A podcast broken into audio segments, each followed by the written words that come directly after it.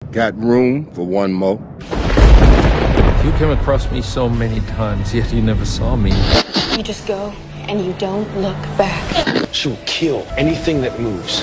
Everyone you love will be dead, and destroy everyone you care about. Today is a day for truth. Filmske repulzije. Everybody's gone out of their mind. Debelo nažderava ovih češnjaka. Znači, ti si najela češnjaka i zaspala si. To. To smo otkrili tajnu naše sanje, od češnjaka zaspi. Znala češnjaka sa ovo. Pa kak ne poruši tlak? A da. I šta sad se kako smo se ovo razlijeli? Ne, ništa nismo rekli, pogledali smo se. I ne mogu, i moram sad maknuti od mene. Ja ne osjetim. O čemu ćemo danas pričati? Ne znam, o čemu ćemo danas htjeli pričati. Ovako. Snima se nova hrvatska sapunica, zove se Horvatovi. Dobro. I sad ćemo pročitati se kratak. Šnitović snime je. Čekaj, ti zecaš se. To mi nešto zvuči poznato. Pa bili su Horvatovi, ovo su Horvatovi, koje veđe neke španjolske serije koje se zvala Los Serrano, pa su Srbi napravili obradu koja se zvala Sinđelići i sad su Srbi pod ovom produkcijskom palicom srpske producentske kuće Motion, za koju sam ja radio one žene s Dedinja. Sad oni tu snimaju Horvatove. Oni ovdje snimaju? Srpska producentska kuća, ZRTL snima tu Horvatove. Okej. A zašto oni snimaju tu Horvatove? Zato što je to tržište. Regija sanja. Da, zar nemaju tijelo svoj frimentu da mu snimati lupe za plaći? Pa, očito su Srbi jeftini. Mislim, ovi kak rade. Pa nema jeftini od frimentu. Koliko oni plaćaju se? Ima ovi Srbi su. Njima kablovi ne valje. Još znam kad sam ja snimao da skoro s dve kamere snimamo, ali prvih 10 dana nikad nisam mogli s dve kamere snimati, jer druga kamera, kabel koji je vodio od baterije, da nje stalno prekidao, pa... To je uvijek jedna bila samo upotreba, njima je 10 dana trebalo novi kabel nabaviti. Da naruče se auto, da to zanima. Dosta nove uopće šta je, da onda shvate da je kabel, da naruče kabel, da dođe kabel, da prvi kabel ne valja. Ne znam. Prošlo je.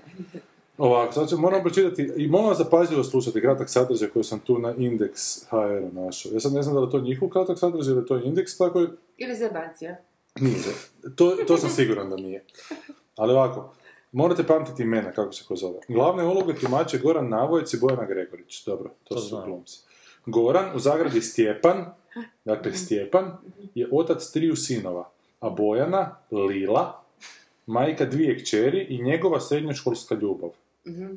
Dobro, i? Znači, za sad imamo 7 ljudi. Da, ponovni susret nakon niza godina bit će fatalan.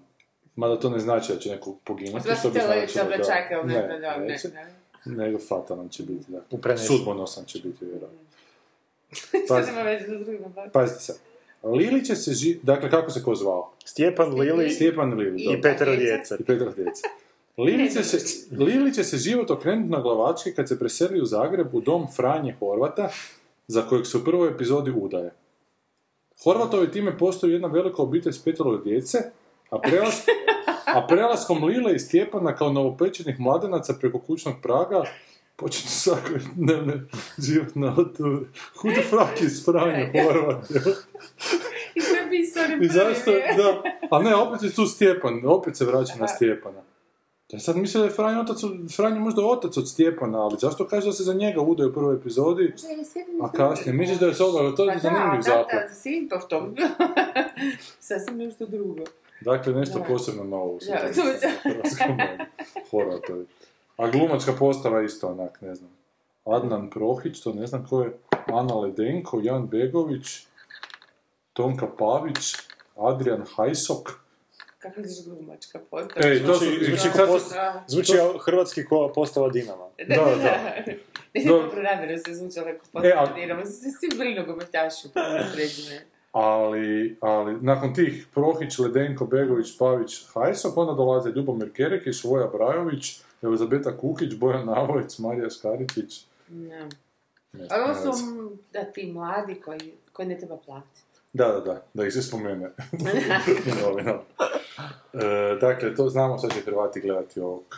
Šta je koje godišnje dobro zime. Jesen. To je već sa snimljeno, znači, to sad kao počinje. To se snima se do Božića. To se sad levitirati, vjerojatno, isto vremena. Tako da nećete ići u kino, gledate te divne filmove, nego ćete imati krasno. Krasnu priliku. Horvatovi poznato, da je već bilo nešto. Čovječe, to ja mislim bilo nekoliko puta. Dado Matanić je napravio, mislim se to zvalo Horvatovi, prvu epizodu Sapunice, 1998. I wanna say. Znam da je bio kao natječaj na televiziji, su onda imitirali prvu epizodu toga, su imitirali prvu epizodu neke žmegačove serije koje se događa u školi. Aha, ono što kad je kao neka natječaja, ono, aha, to do, misliš? Da, da. Aha, pa kao to su kao gledatelji. I onda su gledatelji birali, odabrali su naše i vaše. A znam da je, Hrvoj Hitric isto ima neku seriju. Da su to bili Novakovi, kada to je, taj vrak će ga znati. Ali neki Horvatovi su još postojali, koji su ih napisani nuđeni televiziji, ali evo sad su konačno, sad su Srbi, Sinđelić, Horvata. Dočekali smo svoje Horvata. Da, da, vidite iz Srbiju. Eto, to je sve što sam ja danas imao za reći. Ja se odjavljam. Srpski pričati, ja ću umitosti, jer to moram gledati onda. Ne pričaju srpski, hrvatski priče. Mislim, ali nije to fora. Moram biti nešto interesantno. To je to. Jesi ti čula za seriju, ja ba sam pitao Gorana u autu, nešto Tim Robbins glumio američkog predsjednika na HBO-u? Čula sam. I ništa o tome što si čula? Da, ne, nešto specijalno. Sam čula od nekog, iz jednog glasa da je dobro, sad si mi ti kupljuo. Ja sam na Wikipediji našao da su onak mixed reviews, da baš nisu ovaj... Eto, tu toliko serijali za ovaj put. Mislim da će biti nekoliko sezona. U svakoj sezoni će biti kao Tim Robbins i Jack Black oko nekog drugog slučaja, nešto kao političkog, kao... Sad neku atomsku bombu na Izrael pokušava baciti ili tako nešto. Da, ali kao nekako, ali humoristična je se. Humoristična, da, polusatne epizodice. Da, dobro, to su nekako izgodni formati koji mi još uspijevaju. Nemoj monte formati govoriti. Nemoj? Pa ne, to je riječ mi odvrti. Okej. A koja bi riječ? A koja je hrvatska riječ?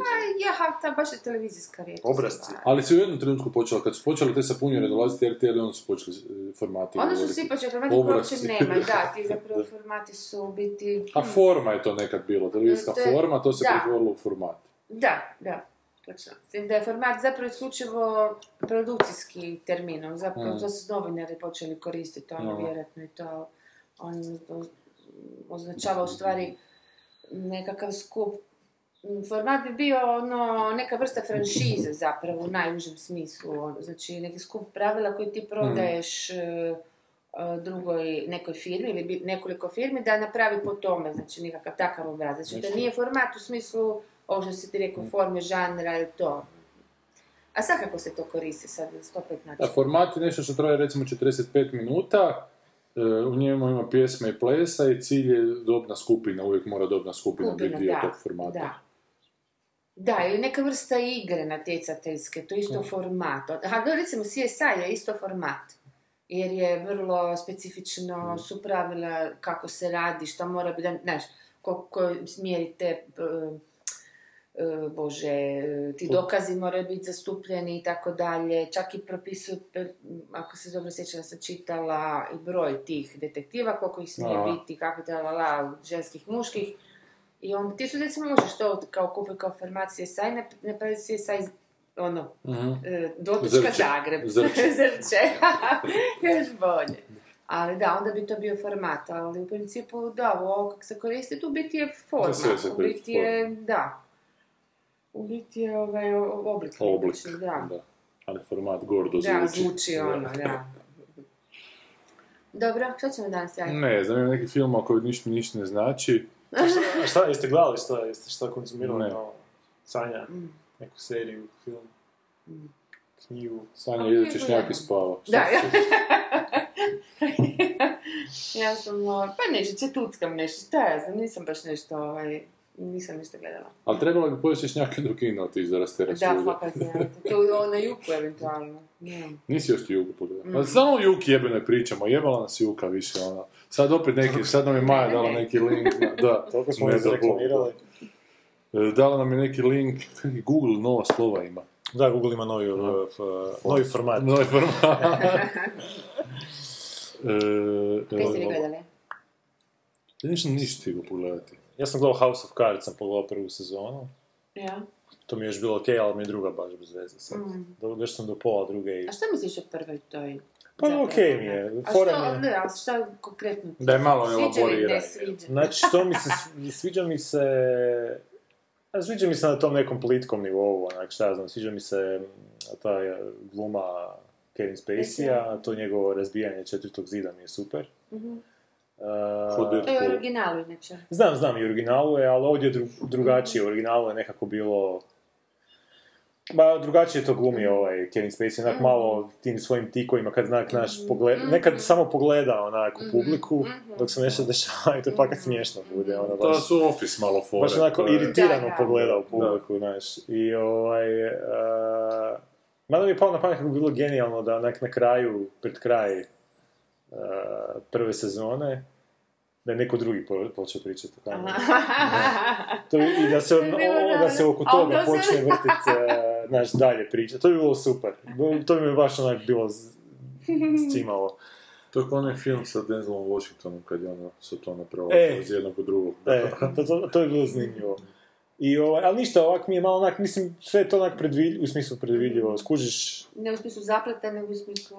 U smislu kužiš šta oni rade kad s nekim likom nešto rade, znaš šta će biti s tim likom. Kaj onim čelovim Rusom, ono što će najebat, znaš da onak, toliko ti se svidi, znači ideš iz neke ideš iz neke situacije da je onak totalno antipatiš, pa to njegovo iskupljenje, onak totalno se uvuče, onak navijaš za njega.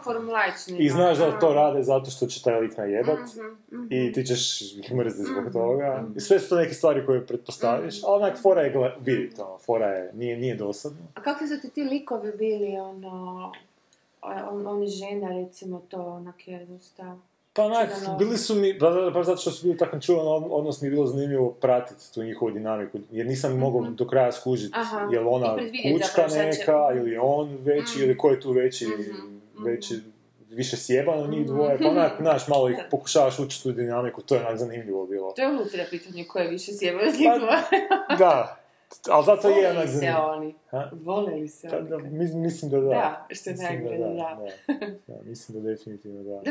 Meni to je vrlo neobičajno, no... Pa zato je, kažem, zanimljiv, jer onak nije nešto si vidio. I to su isto iz originala. Mislim u originalu žena malo onak više u pozadini, nije toliko bila... Zbog vremena, ali jesu onak uglavnom više poslovne. Da. To i ne znam šta još... Jedno što mi se baš nije ta neka... Znaš ono, tu su neke postave sa neke... Ali novinarka. Okej. Ali malo je žiciralo malo, tako je predvidjela to bilo. To je njena smrt ili? Pa, ne čak toliko smrt koliko... Nego ovoga... Ona misliš kad se pravila da je umrla, pa je mi... Da, kad biti se vratila. Mala smrt. A dobro, hoćeš ti gledati. Klinička smrt. Ma da, ma ne to, nego baš to mi isto bilo malo se predvidivo, ili mi ta glumica nije baš silna, ne znam, nisam silna. Onak, nije... Kako stereotipa u novinarki, to? Mislim. A da, u biti, tipišan ovo. A mislim, sve nekako, svi su nekakvi toliko stereotipi. Jel su malo, da. Ali, ono... A meni, recimo, nije bilo uzbudljivo gledati to. To mi je bilo cijelo vrijeme upitnik, gledala sam i pitala sebe, zašto sad to mene uopće ne... Da, pa meni je sad tako druga sezona. U početku je ono, malo je dok, ali čim sam skužila to što ti kažeš otprilike gdje će šta ići, nisu me dovoljno likovi pokupili da bi zbog njih, što u principu gledaš više manje kad skužiš kud će ići radnja, ali ako ti neki lik ono sipa ili zanimljiv po nečemu, onda ga pratiš. Ovi su mi bi unatoč kemije, koji je meni užasno full simp, mislim ja ga inače baš skroz za kemije. Nisam se uspjela zakačiti. Da, baš bi volio da neko baci neku komparacijsku analizu između VIP-a i toga. I VIP baš niste gledali puno. Ja sam gledao VIP, ali jesi skroz. Nekih 4-5 epizoda prve sezone, ali nije mi to, Ne, ja sam gledao VIP na prvih 4-5. To gledao skroz, ja nisam sad dokud je kraj, ali... Pa ne znam, kraj četvrte negdje, mislim kraj. Meni je VIP super, ne znam sad tih prvih 4-5, da li sam ja u kompletu pogledao, da li meni to sve više oduševljava što vrijeme prolazi, što isto lako moguće, mada ova zadnja sezona in real time mi je super bila, sjećam dok sam gledao, onak mi je genijalna bila i treća isto tako, mislim da sam prvi i drugu gledao sa zakašnjenjem, onako s nekim dilem, pa sam odjednom puno toga pogledao. Mm-hmm. Pa sam možda tu sliku. A gledaj si obliče ono kak je izlazio, to hoćeš? Ne, sad sam pogledao kak je izlazio. Aha. Uh-huh. A prije, prvu i drugu sezonu sam pogledao onako džuture, ne? Uh-huh. Sa zakašnjenjem. Ja mislim da je VIP čak... realnije prikazuje... Pa to ja imam osjećaj, da ovo mistificira to, puno te... A ovo je užasno. Ovo ti je ko... Znaš, ono...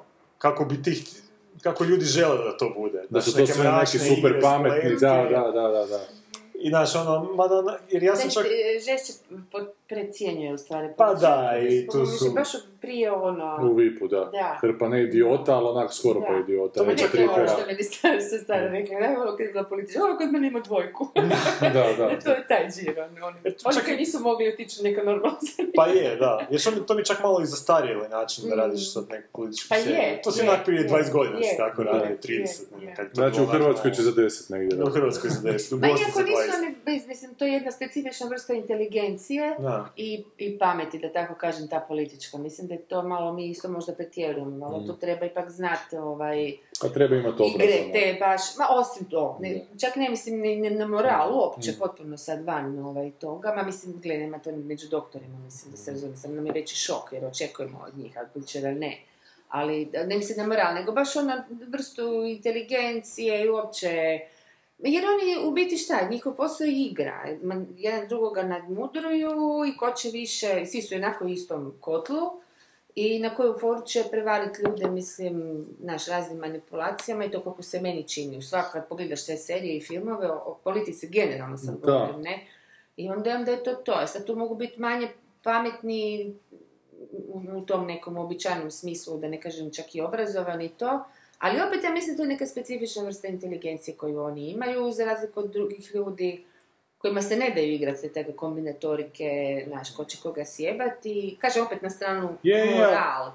Je, ali mislim da je ta kombinatorika bila realna, jer bila zamišljena da to, ko će koga sjebati više, da to danas sve manje ulogu igra, koliko ljudi imaju to kratko pamćenje, da je zapravo potpuno nebitno ko će koga sjebati, bitno je koji ćeš ti tjedan se više onako uvući kome u guzicu, govoreći u glasačkom tijelu.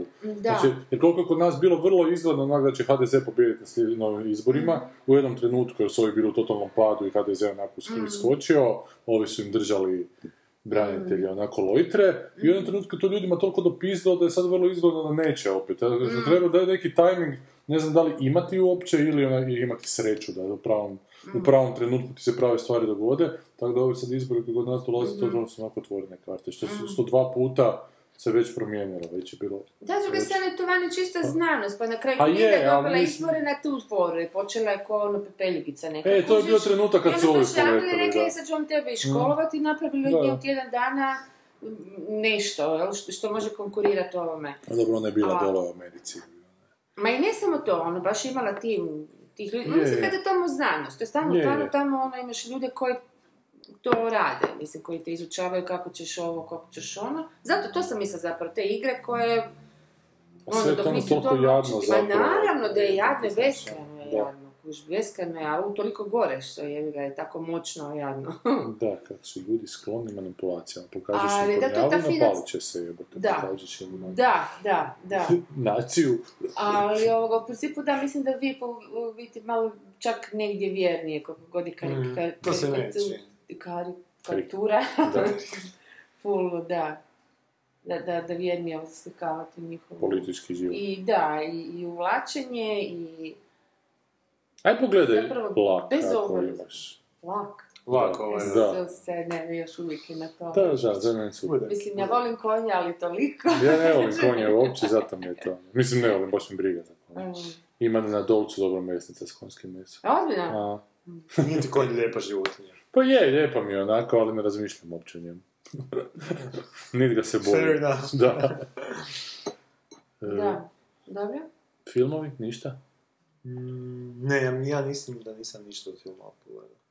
Umro je Wes Craven. Da, to sam se sjetila da ćemo morati vjerojatno. I baš sam nedavno gledao bio Strava ulici Brijestova 7. Što ti pričao, nije mi baš bio... To je njegov opet. To je njegov, to je, znači on je prvi radio i sedmi koji je bio onako... koji se smatra ko nekakvim prikulom Screama, u smislu što je dosta onako svjestan je horror filmova i samog sebe. Jer radi se kao, film Samo su glavni junaci, znači likovi iz tog horror serijala, ova ženska što glumi Nancy, Robert Englund i ostali. Oni glume sami sebe. I su se ispostavili da u biti oni moraju snimati te filmove da zaustave to pravo zlo Freddy Krugera koji dolazi, preko tog nekog Freddy Krugera dolazi u naš svijet. I s te strane je zanimljivo na koncept, ali na kraju mi baš nije. Dosta je to razvučano bilo. Mada kad sam prije par godina gledao, kad sam se spremao pogledati remake Stravulici Grijestava, dan prije sam se pustio prvi dio i to je stvarno onak usporedba, znači taj prvi dio koji je fantastično atmosferičan, onak super film, koji je praktički niskobudžetni za to vrijeme bio, usporedbi s tim remake-om, onak... Nisam znao da je remake neki... Da, bio je 2010. Glumi ovaj što glumi Rošaka, glumi Freddy Krugera. Aha, tad sam mi ništa pronašao. Baš je bio onak... Baš je bio loš, ono, toliko zaboravio da ga se skoro ništa ne sjeća. Dok je ovaj... Ako se ne sjećaš Freddy Krugera, da zbiljaj. Pa da, mada oni su tu brijali nekakvu realnost, kao kak bi stvarno izgledao lik koji je izgovorio, to se sjećam, nešto se tu hajpalo na te onak. Mislim, totalno onak... To je bilo vrijeme prije Repulzija. Da, vrijeme prije Repulzija. A dobio ti Mad Max nekakvu nagradu kritičara, ne? Pa da, to smo očekivali kad je najbolji film. To smo očekivali kad znao kako su kritičari. Dobro, to je to. Ja nisam niš gledao, čitam nekakve pričice, nekakve knjigice u tom. I pripremam ovo. Kako počinje? 15.9. snimanje. I to će biti sve što ste čuli od mene o tome. Da, naravno. Dok ne završi bar. Pa ne, nije sve. Dok se debelo novci ne potroše. Pa ne, ne. Dok Juka ne preuzme snimanje filma i dobijemo nastavak sage. Pa ne, nema frka, kao i uvijek, ti ćeš nama reći, onda ćemo mi. Da, prenesi, da. A Juka je u Zadru pobjela neko. Dobro, vratit ćemo se na Juku kad ćemo na pismo naši. Pa ne, ove kritike su mi super, kako je. Ma nisi to neko dete pisalo. Pa je, ali... Ali ta djeca su danas, djeca sutra više mesec zove. Sigurno. Ajmo se kladi da je. Ajmo se kladi da nije. Ja tu se mogu.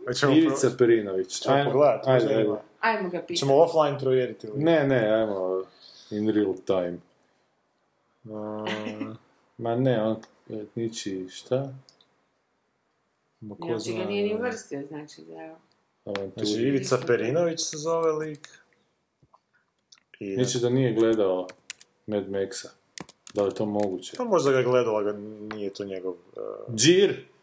Njegov džir, da. Ne, evo ga, Second Coming, Facebook. A jebate, lajko je neko tu. Evo ti, a ne, to je samo članak, nisam siguran da li je kritika. Ne, to je samo napisao da je jedan od najočekivanijih. Da. I sad nikad nećemo znati da li je Ivica pravo. Vjerovat ću, ja sam pravo. Da. Zadovoljimo se s tim. A pratiš ti na forumu kome se Mad Max dobar? Ne, odustao sam na forumu i tako fanboyština, rasprave i tako neko cijepidlačenje i silovanje takvih detalja da ono... Stvarno... Kaj sad ću se li ste nazavati?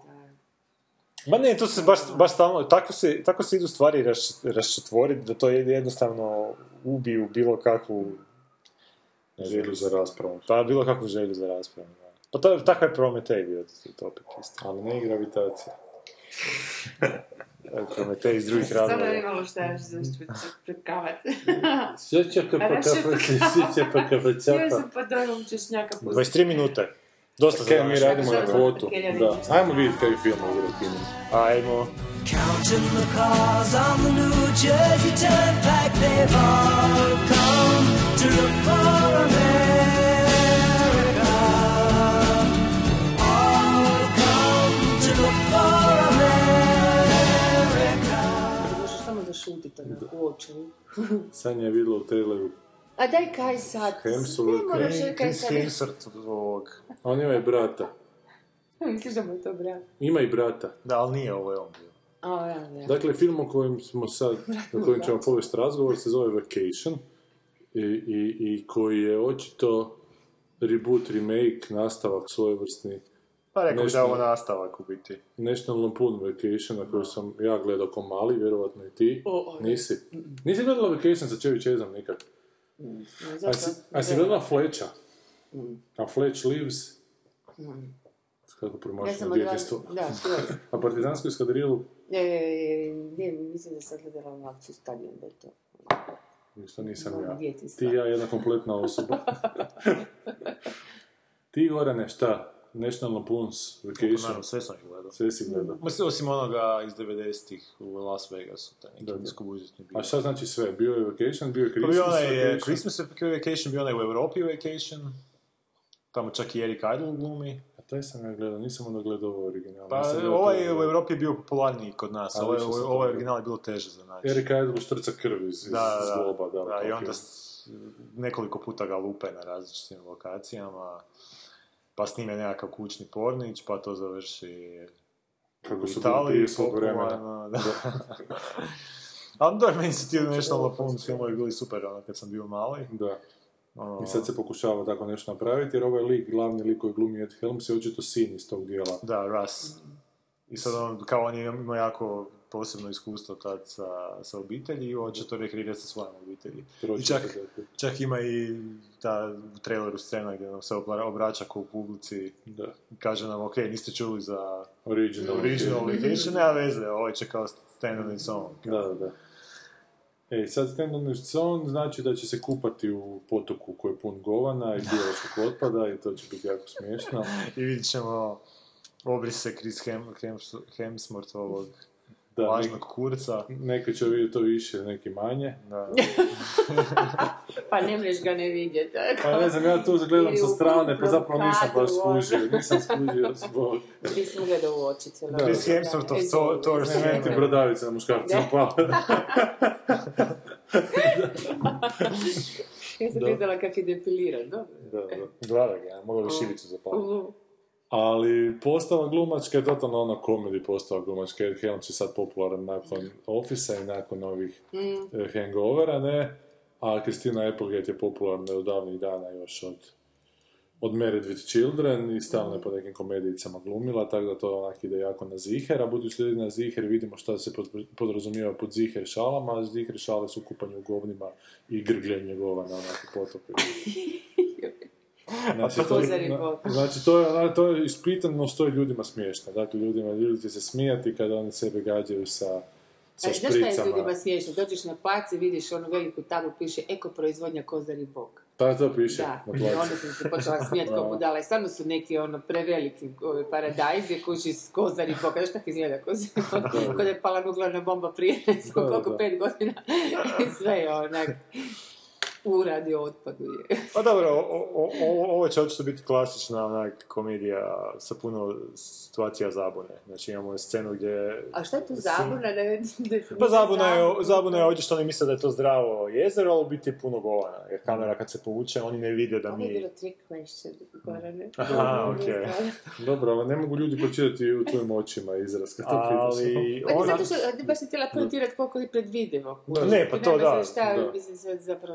Jer je, kod da ti dole piše titl, pazi sad, sigurno nije pravo jezer. Pa isto kao kad ga ovaj sin pita šta je rimjob, pa moj kaže šta je rimjob i vidiš u povozim neki ulazi. Krivo kaže šta je rimjob. Da, ne želimo reći šta je rimjob. Mislim da ni ne zna što je rimjob možda. Ja mislim da zna, ali ne želi reći. Boško, to moj sin. Da ga ne bi zamolio. Ma ne, ali ne djeluje mi Ed Helms kao neko ko će znati. Evo ja nisam znao, ja sam mi za to neko nabijan. Pa ja sam pitala vas, jedino Goran zna. Meni krivo objašnjavaju kad me... Kako to ne znate? Šta vi su... Ne gledamo iste porniče, valjda. U kojim mi stranicama idete? Jednom si rekao da ćemo o tome pričati, vidiš. Jednom se zasramio. Kad ćemo repozirati porno film, šta moramo... A nije rimjob ono kada bubanj napravi ono nakon šale? Ne, mislim da je rimjob lizanje šuplja. Dobro, ali... Kako se zove šala? Aha, ona je tuška onaj. Da, tuša onaj, da. Kako se to zove? To je isto neki job. Blow? Ne, blow to je kad pušiš balone. Da, blow. Ovo je finger drum. Finger roll. Fingering, tako samo. Dobro. Ne znam, sad ćete reći da ne znam šta je Dirty Sanchez isto. Da si zazmislio? Ne. Znate što je Dirty Sanchez? Ne, nešto meksičko, vjerovatno. Eto, s kim ja radim? Jel ti mišu? Ne, to kad radiš rimđo, pa ti ostanu brkovi. A bilo ti je super onom Invisible Monstersima od Chucka Palahnika kad dođe kao doma... Pa, a on je neka pederična, ne znam da se stit, ovo ono, pa roditelji stalno pokušavaju onako mu se podilaziti da ne bi bilo da ga onako hejtaju zbog toga što je peder, i onda reže tata puricu nešto i njemu već pun kurac toga, pita mama, tatu, znaš ti šta je to fletching? Ili ga pitala što je to felching. I onda malo popizdi, joj, dosta je više, nemojte mi stalno o tome, znamo šta je felching, to je kad muškarcu svršiš u guzicu, onda to i sišeš natrag, evo te i popiješ. A kaže, ovo je to, ja ne mislim da je mama pričala za fletching, a fletching je rezanje purice na tanke komade, da je jedna predebelo rezala. Da, gdje je krenuo ovaj razgovor? Pa što se pita u kuću. Ali mislim o Dream Joba koja je fora iz ovuda, iz trailera. Znači, onda je taj Čevićević potpuno poludio, on je meni kao mali bio onak vrhom. Šta vi mislite, da li bi recimo da nije bilo kršćanstva ovoga, kuže smo... Da bi bilo Rim džoba. Pa čekaj da završi. Prosti, Sanja. Ne bi bilo Rima. Ali ne, on more, dok sam mu se nešto počne motat po glavi... Svi putevi vode u Rim džoba. To sam htjela pitati. Da li ovoga, šta misliš, da li bi mi sad vodili razgovor, da li bi bile šale na filmu, da recimo... se civilizacija razvila od starog Rima, da nije bilo kršćanstva, nego da je sve ostalo u onom kulturnom sklopu. I znači da smo sasvim drugačije pojmamo seksualnost, karnalnost, tijelo, sve to skupa vezano, da bi sad mi se pričali o ovome, jer bi to bila normalna stvar kao rezanje dinje i purice, kužiš. I uopće tome ne bismo posebno pričali, nego bi pojma nemam šta bi bilo... Ali ja mislim da ti to nije pitanje uopće pravo, da nije moglo ne biti kršćanstvo, da ja mislim da tako nekako povijesni tijek ide, da bi... Pa ne zamisli, Bože, je sef, ajde pričati, zamisli da nije bilo. Pa da, ali ja ne doživljavam to tako, ja ne doživljavam da to moglo ne biti, mislim, da je to posljedica onoga što je bilo prije toga, da se nešto tako moralo dogoditi u tom periodu.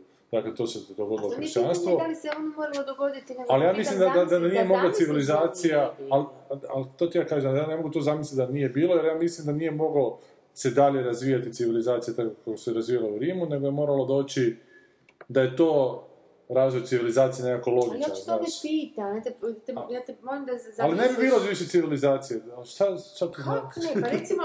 Pa recimo, Kina recimo imala svoju kontinuiranu civilizaciju, zamisli sad da je usred njihovog razvoja bio neki totalno, ne znam... Pa bio je propast dinastija. Ne, isto.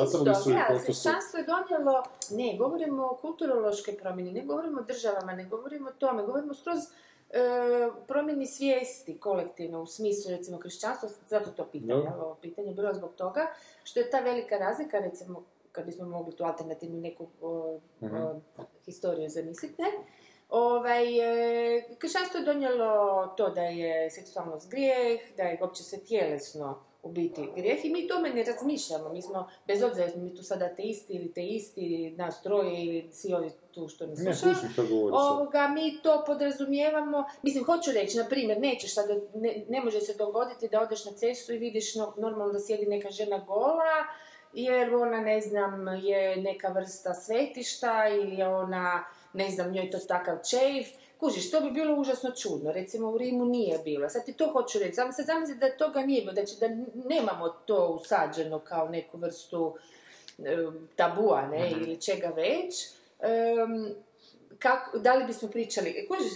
Ma kužim šta, ja mislim, ti ne kužiš šta ja tebi govorim, ja mislim da znači da nije moglo od toga ne doći, jer je možda baš to posljedica prevelikih seksualnih sloboda i ne znam kakvih sloboda, je došlo do toga da se razvije ta faza društva koju se to gadi i da dođe... Više to je predrasuda, to hoću reći, ono što se meni čini, i ne znam, ti si slušao ono podpasnog povjesničara, Karlina, slušali si? Ti si isto, da...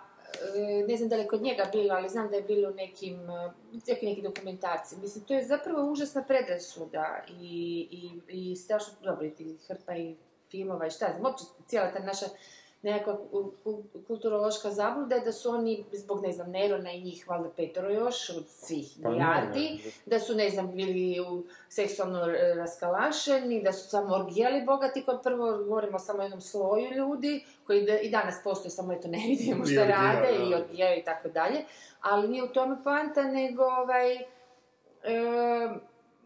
mislim da kršćanstvo nije... posljedica tog te seksualne raskalašenosti, nego nečeg saksvenog. Pa ne, to je po meni bio potpuno devijantni sistem koji onako, koji se upravo temeljio na ovim što sam pričao na početku, na tim političkim spletkama, na krajnjoj nesigurnosti, na podmetanju noge, na tim da su ubojstva bila puno češća nego što su danas, dakle danas se ne ubijaju toliko, nego su onako... Svi preživljavaju, tamo nisu preživljavali. E sad, ali to posljedica toga što je bilo previše seksualnih sloboda koji su vodili, znaš, Eros i Thanatos, koji su vodili jedno prema drugome, dakle, previše seksualnih sloboda vodi prema previše smrti, znaš, pa se to očito odlučilo. Došlo je do toga da se to jednostavno mora malo zdemfati nekako, i zdemfalo se putem kršćanstva koje u tom trenutku iskočilo kao nekako opcija. Da li su ljudi više bili zgroženi tom degeneracijom cijelog sistema, pa su se odlučili za ovaj brutalni sistem prema tjelesnosti? Da li su danas ljudi zgroženi korupcijom u politici, pa će neki vidjeti onako Ivana Pernara kao mogućnost da nam bude bolje? Znači, da li ljudi jednu raskalašnost, dakle jednu degeneričnost, žele dovesti... Kršćanstvo nema uopće tu funkciju koju ti govorim. To nije zbog Rima, niti zbog prošlosti. To ima sasvim veze sa tim konceptom jednog boga i sa zapravo ovladavanjem masa. Pa nisam sigurno kaj je tu kokoša, kaj je jaja. Ne, nije. Zna se što je kokoša, što je jaja. Dobro, ja ne priznam. A pa dobro, to je drugo, ali se zapravo prišao... Ma dobro, ali ovoga... Ali mislim da ti sve vjere više manje nego neke tabuje seksualne. I da je to onak problem svih vjera, što pokušaju regulirati te neke... I kao to planta, jer ti reguliranjem tog jednog primarnog nagona zapravo reguliraš čovjeka, ti njega... Pa to Christopher Hitchens kaže da je to biti zajednička, da nema vjere koja to ne radi, i da je to jedna od prvih, jedna od najvećih stvari koja je problem sa vjerama, što te u biti doslovce onak cijeli život te uči, pa pogotovo kršćanstvo. To je kontrola, mislim, to je najjednostavnija moguća kontrola u stvari. Ja, da, ja sam samo htjela, znaš, ono... Ne, kužim se, da je ostala ova vrsta kontrola, ne ono vrsta, ali tu je isto seksualnost onako kontrolirana u rimskom društvu klasnim, onako, razlikama, mislim. Nisi se smijeli između klasa, nije bilo između klasa dopušteno, da se, ne, koji nije bilo... Nisu bile kase tamo, bili su klase, da misliš između robova i slobodnih, to da, to je bilo velika razlika. Ali ovo je bilo moguće, zašto ne? Ma kako ne, ma bilo. Dobro, sad smo zabrijeli krivo, bilo je. Da, mislim, zato baš da je velika razlika, da to jedno boštvo unijelo ogromne razlike u naše poimanje. Možda smo mi i... I onda mi tu, onda su izlaze, kožiš ovi neki skroz... A nije to prvo jedno boštvo? Molim? Nije to prvo jedno boštvo u povijesti? Pa nema veze da prvo ili ne, ali je dovoljno uzelo maha da iskontrolira ovo, misliš šta bi... Manje, nisu imali još goru kontrolne seksualnosti i ono, katastrofa. Ali ovoga, poanta je to što imam dojam, nego to, bože, vjerojatno postoji 100 studija o tome, da čuj, ti kad nešto normalno suzbiješ, odnosno hoćeš a tako prirodni veliki nagon u neke čvrste okvire, da to negdje mora izaći van, mislim, taj neki ventil mora postojati. Zato kažem da su... To smo krenuli od ove fore koja je onako zvuči brutalno, dok si ti to govorio, meni s jedne strane kao bilo neugodno, a s druge strane sam bila svjesna da mi zapravo nema šta u biti biti neugodno. Mislim, za bilo što od toga, jer je to sve ljudski neki... Dobro, dok se ne radi o agresiji, ne mislim sad na nasilne neke fore, to uopće, nego uopće sve što ima veze sa seksualnosti, da nije, da je u okvirima od... Je još uvijek, mislim, ne još uvijek, nego tabu... Evo, kazam, ovi video uraci na internetu, da možeš zamisliti tu paralelnu neku stvarnost bez kršćanstva, ne bi bili nikakav šok, vjerojatno bi bili najnormalne stvari kao što mi na Facebooku izmenjujemo one sličice, vjerojatno bi tako bilo, uvidimo, nešto se da, bilo bi tih termina na ime koji sad ja pripučujem, kao ovo što si rekao mambe, i puno više. A ti misliš da su u našoj civilizaciji nekakav šok ti? Molim? Ti misliš da su ti klipovi u našoj civilizaciji nekakav šok? Kako ne, pa jebote, Severina video završena na nacionalnom dnevu. Pa nije šok, nego zato što su htjeli vidjeti golu Severinu kak se jebe, ne zbog šoka. Ali zašto pa je, ali to je šok. A kaj misliš da su u rimskom vremenu da bi vidjeli na ulici kak se jebe onako? Pa nije baš šok, ne toliko, ali... Znaš, ono, opet je bila mnogo veća, prirodni odnos, nije bilo tog tog u glavi koji ti govori, to je malo tvoj grijeh, znaš, to je nešto, što ti uopće nisi svjestan tog glasa koji ti to govori, ne? Možda samo pokušavam zamisliti nešto drugčije, gledaj, nemam, nikako ne zagovaram, ništa treba ovo. I biološki napravljeni da se, ono, kad dođeš u pubertet, da se počneš tih nekih stvari na neki način nelagodno ih asociraš, pa možda i biti i religija samo način na koji se to formuliralo. Možda to nekako instinktivno isto. Ona pita, zakaj nije nekad bilo instinktivno tako? Zato što su nekad bilo druge nekakve slobode. Uvijek je bila neka, ja mislim, ono... Zapravo ne znam, to je sad neki eksperiment antropološki gdje bi trebalo onak... Ali šta ako je to bilo povezano sa onako bliskošću smrti? Jer nekad smrt bila puno bliža nego što ti je danas bliža, pa ti je... Znaš, to što su te mogli ubiti... Ti živiš. Dobro, govorimo o našoj zapadnoj civilizaciji, da onako... Da te neće pozvati odjednom u neku vojnu, da kreneš osvajati svijet, nego si prilično onako zaštićena. Nekada je smrt onako bila nešto što ti se moglo dogoditi sutra, da li će navaliti neki na tebe, za koje uopće nisi znao da su ti 2 kilometra udaljene nekakve horde. E pa to su nekad smrt bila bliže, što su ljudi bili prema seksualnosti nekako onako otvoreni, jer nikad ne znaš kada ćeš umreti. Aha, to? Da. A to je opet ima veze s uvođenjem onak reda u kaos, recimo, ako ti je, znaš... Nekad kaos bio bliži, ako ti je kaos bio dio svakodnevnog života, što nikad ne znaš kad ćeš umreti, kad će ti neko doći na licu mjesta te ubiti, ili tu u tvom gradu si dosta živio. Prije, Bože, i uređene je puno čvršće uređene nego što su danas. Ali su bile... Perzija, ali se ratovalo. Ali se ratovalo. Ne, ali Perzija su živjele generacije koje nisu znale da postoji rad. Generacije, mi ne možemo sad pojmiti koliko su oni dugo trajali. To je ono sastav koje je trajalo u fiu. Znam, ali to je vojska koja te može pokupiti sa ceste. Ne, ne može, ako si bio građan ili to bilo koje vjere, svi su bili jednako tretirani. Može, mislim, kada krene obrana, kada ti dođe preko granice druga vojska, mislim, ti moraš braniti tu zemlju. Ali nisu profesionalnu vojsku kao i mi danas. Pa ne znam kada se došte horde, znaš, profesionalna vojska bude pobjeđena u bitci i onda krenu na grad. Mislim, kada pobjede tvoju profesionalnu vojsku, ti se moraš braniti sam u gradu. Ma ne, ali hoću ti reći, evo i Kina i Perzija, to su bile ogromna carstva, gdje ti živio i ole blizu glavnog grada i to generacijama, ti nisi znao šta se vani, kada krajeva Rim je bio toliko velik, pa dok su oni došli do Rima, oni nisu znali, ti nije bilo briga šta se radimo, su profesionalnu vojsku, branili su granice kojih jebe. Ja mislim da su ljudi jako bili svjesni od generacije prije toga, da je bila ta svijest u glavi da sutra mogu biti ubijeni. Što mislim da je kod do nas... to izbrisano. Dobro, i medicina nije nakon na današnjoj razini imala ili da kihniš i možda si gotovo. Da, to je istina. Sadrže filma. A kad smo iskod toga, koji je vaš stav za ovo sa izbjeglicama što se sad dešava? Ovo svi su stav. Da li htjela biti izbjeglica u životu? Ne, ovo sa sirijskim izbjeglicama, znači... Mene užasno žicira kad smo već kod tog kršćanstva. Što mi se prije 2 godine ispiralo mozak o nekakvim kršćanskim vrijednostima.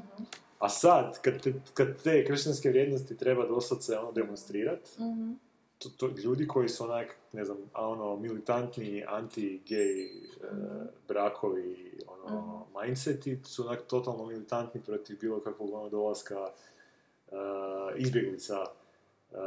Znači u Hrvatsku, mislim kod je Hrvatska sad neka, znači Hrvatska je u ovom slučaju samo neka tranzitna zona. Da. I sad mene to užasno žicira što, znači, te kršćanske vrijednosti koje su mi se doslovce šopalo mi se njima, sad odjedno više nemaju nikakvog Pa, to su rekli da kršćanske vrijednosti... Ali da su kršćanske vrijednosti, dodat ćemo primati samo kršćanske izbjeglice, pa to je isto bilo u jednom trenutku. Moraju imati ove izvijeste. Da. Ne, to su opet sad malo devijacije. Ne govorim o onome, hardcore, novi testament, šta je... Dobro, kršćanske vrijednosti ne bi nikog smjela mrziti, one ne bi te gej parove tako. Pa jebemo masare onda. Dobro, znaš, ali to je jedna od tih logičkih nekih grešaka koje, ok, ako ih prihvatiš, pa možeš mrziti gej brakove, ali kako onda možeš ove druge stvari totalno bez ikakvog srama i bez ikakvog, ne znam, bez ikakvog moralnog kompleksa doživljavati. Baš to, neku svoju mržnju prema drugome, ono veliko D, znaš, prema drugome, upakiravaju u vjeru, ne. Pa znaš one i Root of Evil, to smo spominjali dobro. Mislim, to je fakat ono, baš to od malena peglaju da mrz, zapravo ne toliko, odnosno da je vjera koja ti je, u kojoj si se tamo u zemlji zatekao roditi, jel? Ti je bilo suđeno u stvari, jednako mržnje prema drugome. Mislim, no, ta vjera je već postavljena kao uvjet je mržnja prema nekom drugom, ko nije te vjere. Mislim, no, to sam apsurdno skroz. To je apsurd same vjere, to je paradoks unutar vjere. Kako možeš istovremeno, mislim, i voljeti sve, kao što kaže Isus. Dobro, ja pamet nisam sigurna da je on to govorio. Da, mislim da je on više ono džihadizirao. Pa dobro, ako ga ne voliš, ovo sam... Pa nemoj to sad reći, jer nisam baš nija sigurna. Nisam, znači kažem da nisam, rekao sam da nisam sigurna dobro, da ga ali... zagovarao ono, ljubav prema... Pa nije pa čuj, Isus je vrlo to... Pa Isus isto je stiravao, ne znam... Pa isto je mačan naganjao. Trilce, da... Znači, nije Isus toliko... Pa dobro, ali nije... Nježan bio. Pa nije, dobro, pa... Znači, onako je... Obraz okreni, bla, bla... Kuran bi isto trebao biti kao nadogradnja, biti kršćanstva. Pa imitacija obiti. Ne, baš... Da, oni kao dodatak to je objavio, oni smatraju sebe, znači finalnom objavom te prethodne objave. Ko što kršćani sebe smatraju dodatkom objave. Rekli bismo reboot. Reboot, da. Da, reboot, pa da. Da, pa je. I vratimo se time na Vacation. Vratimo se na Family Vacation koji kaže zašto morate pogledati ovaj film. Ajde. Griswoldi nam se vraćaju. Ovog puta sada odrasli Clarkov sin rasti, svoju obitelj vodi, a to smo već sve rekli. Ali znači što sam ja sad nedavno, ja sam kao mali, znao sam biti u Strugi tamo, kad smo već kod Family Vacationa. Tamo je bilo nekako pjesničke večeri, pa su moji tamo odlazili nekim poslom, pa smo tamo bivali kao mali u hotelu Crni Dream i u Ohridskom jezeru smo se kupali i to mi je onako prekrasnom sjećanju, ostalo zadnji put sam tamo bio kad sam, ne znam, 12-13 godina. I baš nedavno gledam kako bi zapravo htio možda opet tamo otići, odvesti si kćer da vidim malo to i sad kako snimam ovo tu, neki su iz Srbije došli i nešto smo počeli pričati o Makedoniji, baš kako su te izbjeglice bile, pa sam rekao evo kako se voli vratiti u Strugu, na što mi ti neki iz Srbije kažu joj ne, tamo su sve preuzeli Albanci, to je potpuno uništeno, to više nema veze s vezom, to je sve puno smeća. I sad užasno zanima da li je to onak tipična srpska mržnja prema Albancima. Ili je ta Struga zbilja potpuno propala. I zamisli da dođem tamo, a vidim da su im cijene i dalje paprena nakon hotelima. Dakle, oni jesu neko turističko sjedište dalje tamo, ali kaže ovaj ne, da je to sve prljavo, da je grozno. I onda mi je pokazivao neke slike Skopja. U Skopju su napravili, da u Skopju ili u Ohridu, ne mogu se sad sjetiti. Nekakve aleksandrijske stupove. Nije, Skopje, vidio sam ja kad sam bio. To je kip, čovječe. Neke kip, ali i stupove sa druge strane rijeke, nekakve one... To će izgleda kao neki onak Turkmenistan. Da. Uzasno se fure. Da. Tako da to je fakat tamo onak uzalo maha, tako da ne znam kaj bi mislio tome. Ali dobro sam čuo ovo... Imaju dobre paprike, ja bi otišla na to mjesto. Pa znam, ali ta Struga mi je uvijek lijepa bila, baš je bila čista, baš točno osjećam tu tamo u nosu onak miris tih ćevapa, tog mesa, sada štilja, di god da prođeš, to je mirisalo. Kroz tu Strugu je taj Crni Drim išao, ta ogromna rijeka, šetalište, oko toga je bilo s lijeve i desne strane, lampice su to poslagile, to mi je ko malom bilo onako wow, znaš. I kupali smo se cijele dane u tom Ohridskom jezeru, i super je bio hotel, taj Crni Drim, i baš ti ostane divne stvari onako u sjećanju, i onda ti se dogodi reboot vacationa. Ti odeš u Strugu i vidiš to jezero i stvarno želiš da pogledaj to jezero, uđeš unutra, kažeš ženi djecu, kako je ovo čisto, super. Kondomčić na nosu, jezero. I kaj sad, da li je ovaj film isto to? Ti pokušavaju podvaliti ono što veselo sjećanje iz djetinjstva. Da, ko što svi ributi pokušavaju. Znači, ko zadnjih 10 godina kinematografije, da, američke, da. Ali ja ću ga možda pogledati. Ne u kinu doduše, nego kad dođem na... To je meni nevjerojatno kod tebe. Ne, kako ne zadržava sve normalne funkcije kužiš u svakom plaću, ono, ta inteligencija... Vidiš Chevy Chase-a, vidiš sve reference na neke stare fore i to je čekam što su dobro. Ko stavno jede McDonald's, znaš, ono, hamburger na ogromnim količinama, a ostane mršan. Da. Takva je fenomenak, ne možeš vjerovati. Možda ne ostaje mršan, ipak je McDonald's dovolj. Da. Nije skužio kako je glupavio Mac za vrijeme gledanja. Ali gle, dobit ću znači Chevy Chase-a i dobit ću reference na stare fore. Ali dobit ću to ne želim platiti, to mi je okej skinuti sa Pirate Bay-a i pogledati. Ali dobit ću to kupanje u jezeru koje meni ovak, znaš, toliko mi to ide na živce. Pa to je ono što smo već rekli, to su sad neke fore koje onak... Koje moraju biti u traileru, da u toj formi trailera. U biti ja sam baš danas razmišljam kako bi bilo super da novi nova evolucija trailera, po meni trebalo biti znači, nekakvi mali filmići koji su napravljeni materijala koje nemaš u filmu. Znači da je doslovce imaš za sebe... Pa to rade za televiziju promu. Da se napravi znači, proizvod neki koji će ti sugerirati šta ćeš dobiti. Znači u toj minutu i pol, recimo. Ali to nećeš dobiti. Ali nećeš dobiti konkretno to... Ko što ti hoću reći? Znači nek naprave neku malu pričicu, možda neki komadičak, vinjetu. Nekakve atmosfere. Slično je prije Vajera, prije 5. sezone su napravili ta 3 mala videa djetinjstvo ovoga Omara. Da, par minuta traju. Onda ovoga, kako su se Bank i Nauti sreli prvi put. Da, znaš, tako neke segnače koje nemaju veze s ovima... Malo potaknuo, i pa što malo promovideće. Doslovno se da imaš mali spot koji je priča za sebe, znači nema nikakve veze sa filmom, osim te neke atmosferske ili znači do prilike kad pogledaš taj minutu, da znaš što možeš otprilike, znači šta će ti taj proizvod otprilike nuditi. I to bi za mene bilo onak super logični nekakav evolucijski korak trailera. A to što ti govoriš, to su ove webizodice male zapravo, to mnogi popularne serije imaju. Znači ta webizode koje su po 2-3 minute, to je u Office-u jako puno toga bilo. To su samo bile 3 prije 5. sezone, ne, nisu webizode u onom klasičnom smislu. Ali te webizode, pa te upravo 2-3 minute outtake-ova recimo, nekih scena koje nisu ušli u epizodu. Da, ali webizode obično, znači ipak dio niza neke male web serijice koja ide uz to, ima svoju priču, ne znam, lik, lupam se. Dakle, cijela... Da, lik, isto 2 minute traje to, lik neki iz, recimo iz VIP-a, ova piše dnevnik. Dobro. I sad uz to pisanje dnevnika se njoj nešto događa, odnosno kroz to dok ona nešto tu brblja, nešto se prikazuje, znači totalno izvan je priča, ali nju prati u, na primjer, jel? Ali to je niz tih, da, malih epizodića, da. Ustavljeno, to se isto tako zove. Da. Samo ovo što, mislim, Goran kaže, ono mi za sebe bi bilo. Pa da, to bi meni, evo, stvarno, na neki sljedeći korak u tim trailerima, to bi mi bilo fantastično da u tom smjeru to ovdje. Više, kad je Orhel radio onaj Leti film, onda su on televizijski bio, onda su televizija je bila Forspan, i Forspan je bio ta slika, neki tipičan Forspan, ali preko toga je išlo njegov ton, dobar dan, ja sam Robert Orhel i volio bi da pogledate me. To je baš bilo neugodno. Da. Jer je on shvatio, to sad nešto drugčije. Znači, drugčije odmah. Dobro, stanu to razmišljam. Super je, na primjer, evo primjer, dobro, to je bio neki više kao teaser za Social Network. Ja mislim, prvi teaser je bio fantastičan. Od Finchera, bila ona stvar Creep. Da. Od Radioheada, pjevaju je neki zbor dječji ili tako nešto, mladi zbor. I redile su se ono... Ili kastrakti, bečki dječaci.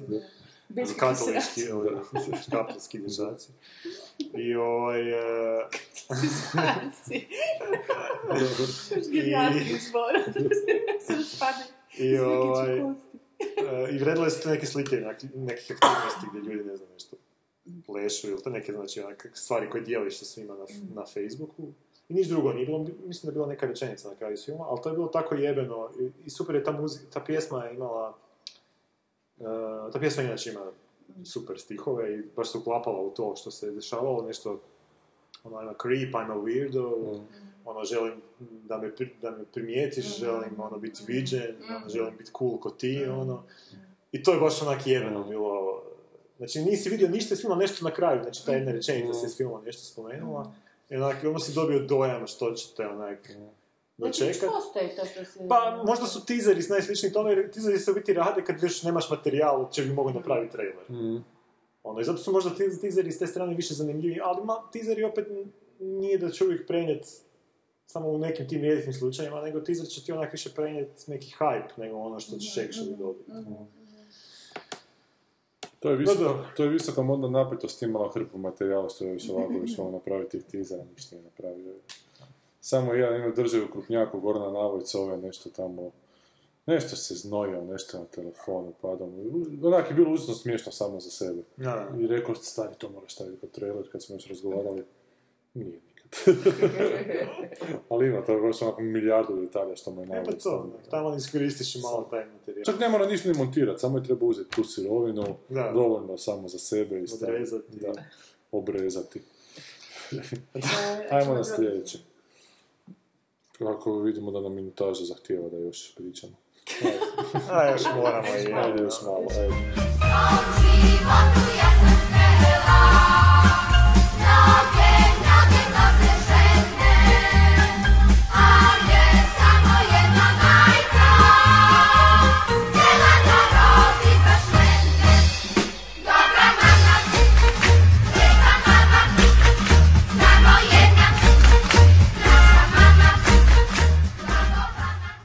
Korak dalje. Znači ja ću, da, kad dođem na telku ću pogledati taj film. Znači ovo je film koji nema veze sa stripovskim Flashom. Ricky and the Flash. Znači nije Ricky Flash iz DC univerza, nego Ricky and the Flash. Rocky. Ricky and the Flash se zove film uglavnom. Da, i režirao ga je Jonathan Demme, glumi Meryl Streep, napisala je ga Diablo Cody, Kevin Kline. I takav smo film nedavno nismo gledali. Aha. Sa Al Pacinom, isto ono sam nešto vrati do svoje tuđene kćeri ili sina nekakvog, isto je bio nekakav glazbenik. Pa nije ni ova rock, ovo je neki folk star. Ova glazba što svira je folk čisti. Ovo tu što ona svira, ovo je tebi rock. To su cajke njihove? Nije, folk nisu cajke. Ne, pa nije to folk. Paul Simon je folk. Paul Simon je folk. Da, cajke su country. Mislim sad da njihov country folk. A country su cajke. A folk je ko, ne znam, Bob Dylan je nekako. Kod nas bi bio to ko George Bush. Pa da, u stvari. To si ti rekao sad. Pa je, to je. I Parni Valjak. Pa nije, Parni Valjak su rockeri. Ma da, ono motani u folk čovječe, neki ljubički, ono sapunica na rock način. Rock sapunica je. Nije, ali ovo je folk i ono što crpi tu nekakvu inspiraciju. Ono kad, tako u Bosni oni, kako zove one pjesme tužne? Srdalinke, to je folk, što nije to folk? To je folk, da, to je oriđiđi folk, da. To i folk je... Onda nije Balašević folk, kako je Srdalinka folk. Folk je onaj što... Pa ima pjesmu Srdalinka Balašević. Malo čeka i Lončićića. Nije, Balašević je kantautor. Balašević je Baladšević, da.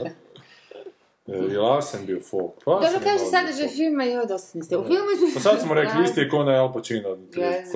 Onda možemo dalje, taj blok. Ajde, u filmu ispunimo glazbom i nastupima uživo. Mogu pjevati to jer ona isto pjeva. Možeš, ajde. Ajde, da tebe ćemo... Svi glumi Riki, gitaristicu na heroinu. Koja se odrekla svega kako bi ostvarila svoj san o rokerskoj slavi, ali koja se sada vraća kući kako bi pokušala ispraviti svoje odnose s vlastitom obitelji. To je nastavak jebote Kremer protiv Kremera, tam je isto otišlo. Da. No dobro, ona se vraća i onda njima radi za vjenčanje koje on ne želi da ona bude na njihovom vjenčanju, radi im tulum i ona pjeva i sve se završi happy end. Rick Springfield kao član skupine Friends za ljubljene Riki. Kako ne kušite da se to zapravo radi o medijstvu? To nema nikakve veze s ničim drugim. Pa to ideš gledati njenu transformaciju. Da. I simpatično s neku štari. Čudnovato. Dakle. A moraš priznati da Meryl Streep ja i glumica. Ona toliko nije zgodna. Da, ona je izvršna glumica. Da je to zapoluje, da. Ovako, šta kažu? Kažu, gitaristicu heroinu koja se odrekla svega kako bi ostvarila svoj stan u rokerskoj slavi. Gle, ona se nije odrekla svega, nego je ona... Samo djece. Se nije odrekla toga, njoj to nije pasalo u životu, pa je maknula to iz svog života. To je potpuno do krive postavka stvari. Ona nije patnju zbog toga doživjela, nego ona nije htjela biti to što bi djeca osudila da budu. Mislim da će to film skuži da je ona htjela, da je to patnju. Bullshit! Mislim da će ti to film sugerirati. Da, film će mi to sugerirati i zato bi bljuo na pol tog filma čim to počnu sugerirati. Sugeriraju već od ovog trailera. Znaš, o ženi koja je tu išla sa svojom pičkom, onak jer fornije je bilo biti onak rokerica sa hrpom grupija, jevi ga, nego da to možda ukomponira svoju potrebu za rokerstvom, to jest folkerstvom. Mm-hmm. Da, naravno će pokajati, jer to je film, evo te, znaš, i ljudi očekuju... Ali nismo vidjeli da je odrezala kosu i to odbilo. Ne mora odrezati kosu, čer je napravila kosu kao i ona, kao... I to onda kao pokajanje ovaj, da. Trostruka dobitnica prestižne nagrade Oscar Meryl Streep ove godine pojavljuje se u potpuno novoj ulozi glumeći rokersku pjevačicu, gitaristicu, najnovijem filmskom uratku reditelja Jonathana Dema On je pak dobitnik nagrade Oskar za film Kad ja ga se uvihnuo i scenaristice Diablo Cody koja je radila šta ono, Juno. Znači, sve Sani Oskarovac je. Sani Oskarovac, ja film ne valja. Ali dobit će Oskar. Ali mi je izuzetno smiješno da je... Dobit će nominaciju. Smiješno mi je da je trostruka dobitnica prestižne nagrade Oskar. Nisam još nikad čuo da Oskar nazivaju prestižnom nagradom. A zato što više nije i onda moraju to podebljavati kući. Dosta mi je slab to opis Oskara, ne spektakularne nagrade. I kada je okej, onda kao što sam Oskar, svi znaju, ovako moraš se to pumpat. Ricky and the Flash, zašto je ono Flash? Flash se zove, ne znam, prije takvi se Ben zove, ne? Ben je onda Ricky. Naslov je totalno bez veze. Što? Naslov je bez veze. Naslov je po imenu. Sve počinje od naslova i paket je bez veze. Ali ti ćeš to ipak gledat kad budem na televiziji. Pa mislim, ako on može da ulodati onu glupost, mogu ja čekat na televiziji. A znači ćeš to čekat na Doma TV. Ne znam, gdje god. A ne mi pojenta da uopće ne gledam televiziju, o tome se radi. Jonathan Demme. Of Silence of the Lambs. Znači nije Jonathan Demme, nego Jonathan Demme. Jonathan Demme. Gledao sam nedavno te jagance na televiziji, te tako pojelo vrijeme da strašno. Da? Da. Nikako, to je bilo. U meni su jaganci baš zdravi film. Kako? Nisam nedavno gledao. Sporo, neuvjerljivo. Pa dobro, osim toga, šta po to su bili tako vremena, sve bi onda bilo... To ti je bilo, nije bilo i interneta i toga. Da, ne znam, ne, ali meni je taj film već, meni to tad zabavilo kad sam ko mali gledao, kad sam malo počeo više, kad sam nakon Sevena zapravo počeo razmišljati o tome, ono mi je počeo jako na živce ići Silence of the Lambs. Jako mi to sve artificijalno bilo onako u sjećanju i zapravo sad kad sam ga pogledao zapravo je uopće cijela ta postavka, uopće cijela ta varijanta držanja u bunaru, sve skupa i ta varijanta da se ti psihopate međusobno svi znaju, onako da svako zna šta radi onaj drugi, sve to onaj, plus ta sjebana Clarice, evo te koja je sjebana taman toliko koliko treba biti sjebana za film, i tako jako pametna da niko ne želi poslušati njezin savjet i svi znajebu zbog toga jer da nisu želili poslušati. Znači toliko... To je full školski, ne? Da. Da. Ali je prvi takav, jedi ga. Jebi ga, nije ti prvi uvijek najbolji. Ipak je izašao prije. Ne ti sanja o tome nešto. Meksičak. Ipak je prije sedmice izašao. Gleda, prvog pamtiš, ono. Drugi, koliko god je bio dobar. Mislim da će sedmicu neki kreten, kao što sam ja sad kreten prema ovome, u budućnosti popljivavati. Jer nije dobar kao... Ne znam, koji je sad zadnji film o serijskim ubojicama bio? Kao Prisoners, recimo. Znaš, nije dobar... Nadam se da neće. Da, pa ima ih. Nadam se da neće niko. Da je Prisoners, taj film odrednice, evo te današnjice, taj thriller, recimo, znaš. Takve bi thrilleri trebalo biti serijski. Dobro, Seven ima tu jednu prednost te zaokruženosti koja je onak... Ima taj jedan twist koji je isto toliko dobro... Znači, toliko je dobro... Nećeš spojljati nikoga. Ne, svi znaju te ocjene Boga. Koji je toliko biti dobro smišljen da ga baš nemaš toliko ni kopirat, jer nije poanta samo u tom ubojstvu, poanta je kako se to zaokruži. Znači tu ima onak jedinstvenu priliku da ga je jako teško potrošiti u nekim budućim inkarnacijama. Evo, ako je neko prva, to će biti tako očito da će sam film će si pucati u nogu, taj budući potnice. Tako da mislim da ima tu, a vizualno već možda malo onak, znaš, vizualno si već vidio 1000 puta te istrane boje. Da, ja ne znam toga, ne znam te dramaturške postavke. Ne, ja baš se ne bi složila, meni to baš vizualno i dan danas ono, zato što je komponirano u samu radnju, sve, toliko je prožeto jedno s drugim, da kad bi to izašlo, ne znam, bilo bi tako jedan... Ne, ali probaj se postaviti se u poziciju nekoga koji gleda ono, ne znam, je to odrastao na House of Cardsu, koji je isto režirao ovaj Fincher, i vidio je taj... Vizualni prosede. To uopće nije taj vizualni prosede i mislim, baš mi je full drugačije. A imaš, kužiti se ta Fincherova estetika odmah, ono, ne može ga fulati. Metalik. A ne znam, ja samo ne kužim, meni je ovo skroz, i ta kiša, i taj mrak, i sve to, toliko sve prožito sa ovim... Da, da, ali opet ove druge elemente kad ako bi izbacila, ne bi mi to bilo. Ne znam kako bi to bilo. Ja se bojim da neko ko je, ne znam, nije pogledao sedmicu, pogleda nekako... Zato mi stoji taj film, onak, dugo će stajati taj ali, film. Dobro, ja kažem da će stajati dugo baš zbog tog... I zbog te formulajšnosti tih onog grijehova, baš te je zaokruženo, dobro, twista više manje... Pa dobro, znaš šta, to s grijehovima već sad malo lagano... Znaš, zato što je... Ma, da, to je viđeno, znaš, to je da Balkanu napravljen film, jebo to to. Ma ne, znam, ali... Ali nije bitno, mislim, baš zato što na sve moguće načine, sad te biblijske reference. Ali baš hoću reći da baš zato što je isilivano i tako loš način, ovo još uvijek je toliko dobro napravljeno da iskače samim time i to je baš ono... Ali ja se bojim zato što si ga ti prvo gledala, znaš, znači govorimo o nekom koji je već vidio silovanja. Aha, to. Znaš, a nije vidio prvi film. A misliš da ne bi prepoznao... Možda bi prepoznao, ali imaće ti... Oca svih filmova silovanih. To ko meni gleda, ja nikad nisam gledao, a budem pogledao. Čega? Kazablanku. Aha, to. I sad... Samo u dijelovima, onak, nikad... Ja, istina, komade znam... Dobro, budem ga pogledao, fakat mi to način da zvisti, ali sam siguran da kad pogledam na taj film da mi neće biti ono rezanje živa. A podnič Kazablanku si pogledao, je? A, gle, u Kazablanci... Karablanka, mladoj Blanki koja mora preskočiti preponu života, mora sletiti na preponu. To, joj, spravio ste grožnje. Ima puno beautiful friendshipa u tom podniču. I beginning i ending. Ali još ti reći da onak, kad pogledam taj film, ko što kad sam tako...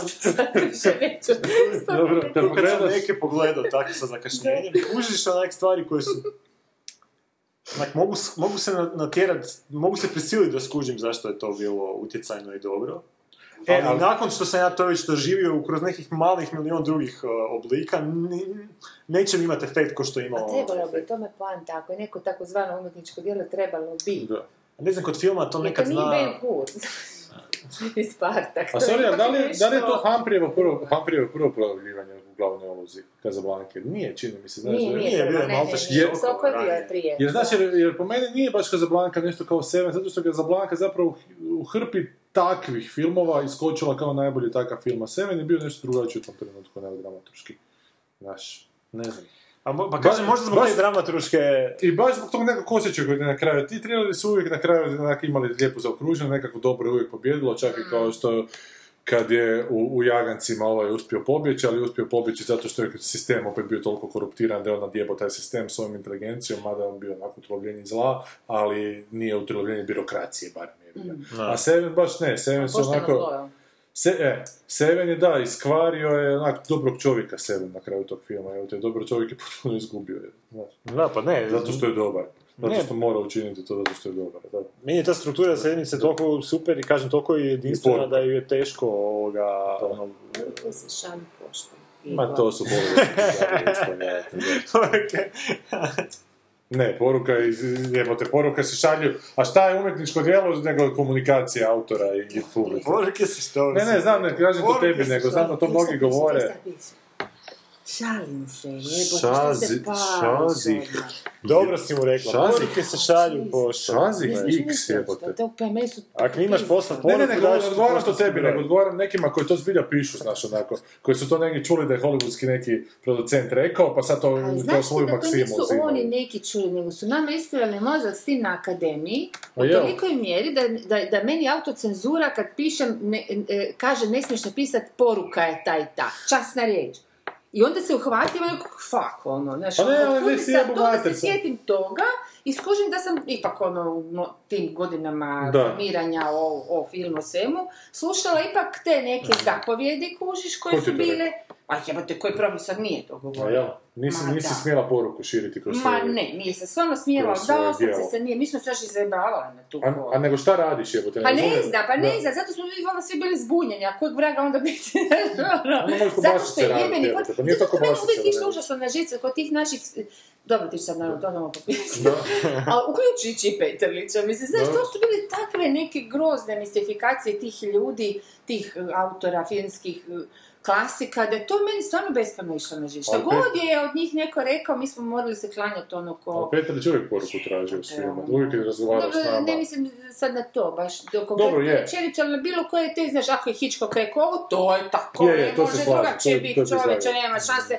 Znači, onda ti to uđe kao nekakva prisila u glavu i onda, ali ti sam ne znaš šta, mislim, ono, misliš ispravno, a bojiš se zapravo da misliš ispravno, jer ti svi oko tebe jebi ga, ono... Ali ja ti se sjećam Petrovićev predavanja gdje on samo pitanje onak postavlja, onda čekao da mu se odgovori. Onak. I onda su mnogi odgovarali dok neko nije odgovorio što je on smatrao točnim. Meni je super pristup jer na neki način on ti razmišljaš malo. Ali apsolutno, da. Pa nema apsolutne komunikacije. I vjerojatno je imao i tih Hitchcock. A dobro, ne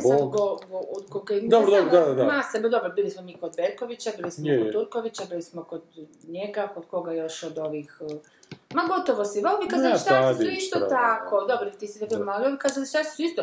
Kogod, mislim, onak i Shakespeare rekao ovo, onda ne smiješ ništa drugo ni pomisli, bogati. Ne, ali to ti je ta frustracija, to je bila ta generacija Hitchcockovaca koji su ujedinjeni u tom trenutku prepoznali Hitchcockov genij kao, i onda kad je Hitchcock ušao nekako u mainstream, onda su oni rekli, a mi smo bili najpametniji prije svih vas. Mada je baš u zadnje vrijeme dosta razmišljamo o tome. Pa isto i o Westernu i o Krimiću. Da, John Ford je, njegova režija je školskost njegove režije. Pa nije to baš školskost, to je malo ziheraštvo, onak je, znaš. Znači, jer to možeš jako lijepo postaviti i znači on je bio jako popularan i to trebamo cijeniti, ali da li to što je on bio popularan znači da je on zapravo bio mainstream? Da li to što su Hitchcockove filmove gledali znači da je on zapravo onak najširi sloj publike obuhvaća? Da li to što je Mona Lisa toliko poznata ne znači da je Mona Lisa baš toliko dobra? Te, znaš. Što kako je to malo izgužvano djelce? Pa to, ako je to okej, ako je to lijepa, ako je to uredna fotografija, ako je to uredna slika, jebi ga, ako to nije nešto genijalno, ako je to što je genijalno baš onako je ispod radara prošlo. Pa čak malo, da, vidim ga. Čak ne uobičajena za to vrijeme, bolja malo tog vremena, ali ne toliko bolja da bi bila genijalna jebiga, nego taman toliko bolja da je ovi kojima je svašta dobro, koji voli psa, koji igraju poker, da im je to, ja uživam psu koji igra poker, ali ovo cijenim jebate, znaš. Ako moraš imati te neke odrednice kroz povijest umjetnosti koje moraš cijeniti da bi čisto postojala neka linija jebiga dobro. Ja, mislim, to je okej, nešto što svako to dijelo zapravo, nešto stepenica više nešto minira što je bilo prije, jako, to uvijek odao, no, sve gazi vrijeme, mislim, to je ono, radi spomenike, njima šta. Da, tako i jagancima. Znači, sve što danas napravimo za 300 godina će biti. Ali nešto danas napravimo za 300 godina će biti, nego što bilo kad napravimo u bilo kojem trenutku je onako sklono novoj procjeni. Či što se rodila već umrla. Da. I zašto ne na kraju krajeva, zašto ne bi onak raspravili, zašto to nekom ne bi bilo genijalno iz neke njegove perspektive, a drugom iz potpuno točno isto tako perspektive to ne bi bilo dobro ili bilo onako prosječno, znaš, neka. Ja mislim da genijalnost ovisi isto o tome koliko je energije uloženo objašnjavanje te genijalnosti. I to ne samo kao autora genijalnosti, nego oni koji to doživljavaju kao genijalnost. Ne, na primjer... Ne, mislim da je to čak... Ne, mislim da je to mi je... Primjer toga mi je Biblija. Jer Biblija se smatra kao nekakvom vrhunskom... Ali ja mislim da je Biblija samo tako vrhunsko nekakvo dijelo metafore, zato što je puno, toliko ljudi puno uloži svoju neku energiju da bi našao neke poruke unutra. Da fakat ti možeš iskonstruirati svašta. A najlakše je imati to jedno neko po kojem svako možeš... Pa to je najlakše jer onda svako može još nešto svoje ubaciti i onda se to nakon perioda od 200-300 godina toliko... Pa je! I to na kraju postoje više conversation piece onako nego što je to... Zato što su svi to pročitali pa može svako sebe zapravo učiniti pametniji na način da on to doživljava genijalnim kao njegov sugovornik. Onda su obojice nekog njega. Onda mislim da Shakespeare možda je dobar, ali ne znam da li je toliko genijalno. Jer ono jebate stvarno kad pogledaš neku njegovu predstavu, bar ono što sam vidio, neke te ekranizacije, fakat te uvuče dok to traje. Mislim, malo je fascinantno... Ja samo govorim da je on genijalna sapunica. Pa dobro, je, da, okej. Baš ono, taj spoj, ono, Pučkog i skroz tih naših, što koriste sapunica, skroz primitivnih, da tako zove, emocija i to, i stvarno izražaj vrhunske, mislim, jer ga ipak taj tip je stojeo, te rečenice... Tako da misliš da je vanzemanica. I valjda onak 30% riječi u engleskom jeziku danas, u ovom smislu. On je u biti engleski Vuk Stefanović. Ali hoću reći, fascinator pogledati Shakespeareovu neku dobru, ne znam, ekranizaciju i onak, kad tu fura nešto... Onak, ili teatralizaciju. Teatralizaciju. I što tu furate nešto što onak napisano prije jebote do 100 godina, da, da ima još toliko neku relevantnost, toliko da te onak, da ne razmišljaš o tome da gledaš neko povijesno dijelo, nego fakat te zanima ujebote šta će sad biti. Jako ne sve, ja mi uopće nisu svi Shakespeare komani. Ali onih je toliko štanca jebote da opet u toj količini svega 5 će biti gledali. Znaš, dobro, svi su provareni već 3000 puta kroz sve moguće sekundarnu literaturu, ali meni nekoliko ih je baš masterpiece ostalo, sorry, da ne znam da je Shakespeare... Pa ja, ove te tragedije mi nisu baš, nisam neki toliki fan toga, ali ne znam, onaj Much Ado About Nothing je baš smiješno, to je baš dan-danas jevute super komedija. Što je svaka čast ostati smiješan nakon toliko godina. Ali kako se tad radilo, šta ako je to, znaš, njegovo, to je neki predložak u kojem su krenuli raditi predstave i onda je svaki glumac nabacio još po 20 fora i onda je on to iz... Pa da, ne znam, ali po onom jeziku suvenja. E, pa onda to lijepo... Ali imamo, ja mislim, pisane ove tragove, znamo da je šta je on, šta je. Pa da, ali mislim, nakon toga je on to... Aha, misliš koliko je... draft, aha, treći draft, onako, znaš, nakon što je izašla predstava... A gle, a i to je onda opet neka... Je, treba i to znati. Tako se jedno, da li sam ja pokupila Goranovu super dobru rečenicu i stavila je, ukomponirala u svoj, jer sam ju sama smislila, ako je dobro ukomponiram, tu je, sorry, ona. Neko će zbog ega onak reći, ne možeš ti, znaš, ono... Ne možeš, mora biti kak je napisano. I taj već sam sebe sjebe na to. Taj već nije velik u tom nekom smislu. Bolje je biti vrhunski kompilator. Da. Svi genijalci jesu vrhunski kompilatori. Nema, jesu, baš jesu. Ti moraš konzumirati. I ti na kraju kraju, to je svoje posvijesti tih 1000 godina sam to rekla. Dobro. 1000 dana. Da, evo, recimo, znaš, izkonzumiraš toliko tekstova vizualnih i pisanih i zahakvih, šta ti znaš više što je sve poslije što je tvoje šta bije, ja blage vez da nemam, ono, baš ti super zvuči neka misle rečenca i naravno se zaboravio da si ono zapamtio prije 25 godina, kužiš i... Imaš sad već lagano alate koji ti kao... Aha, ubacuješ. Provjeravaju da li je to što si napisao plagijat. Recimo blanjalica. Kako ti to blanjalica? Šta misliš, kako misliš plagijat? Misliš samo riječ? Da li je nešto što si ti napisao, znači... format nečeg, znači... oblik nečeg. Struktura neke rečenice. Da li se onak nesvjesno da si prepisao nešto? I onda ti pišeš u tom programu i onda ti on cijelo vrijeme provjerava i kaže, aha, gle, ovo već je u tom, on ima svoju bazu podataka, to ti je napisano, ne znam. A to je World Web, onako, da. To je kao... To je neki tamo Kinez 15 tvojeće napisao, svoje stvari ne možeš je. To je literarni Shazam, ovaj. Da. Glazbu možeš napraviti.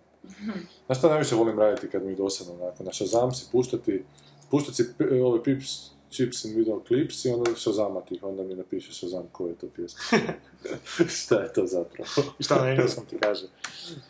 Onda se smiješ na englesku. Nisam to nikad napravio, ali trebalo. Cijel sam mi počeo, Meryl Streep sam pričao. Meryl Streep je super glumica, ovaj film Jonathana Dema i Diablo Cody za obiđite, jer se bavi starim temama, onako...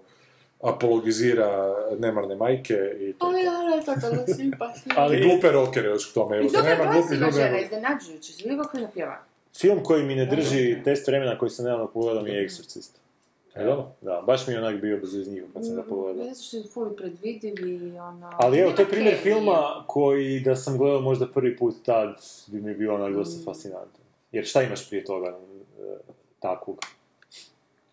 Znaš što mene Blade Runner ima još uvijek tu kemiju? Njega mogu opet gledati. Opće mi nije tako postao film, zapravo ni po čemu izgleda rečeno. Zato što toliko malo se u njemu kaže. Toliko je... Možda nije u njemu sve rečeno. Ne, u njemu se toliko malo kaže. Aha, u njemu. Da, u njemu toliko, znaš, toliko je sve onako nekako u magli, da mislim da to drži.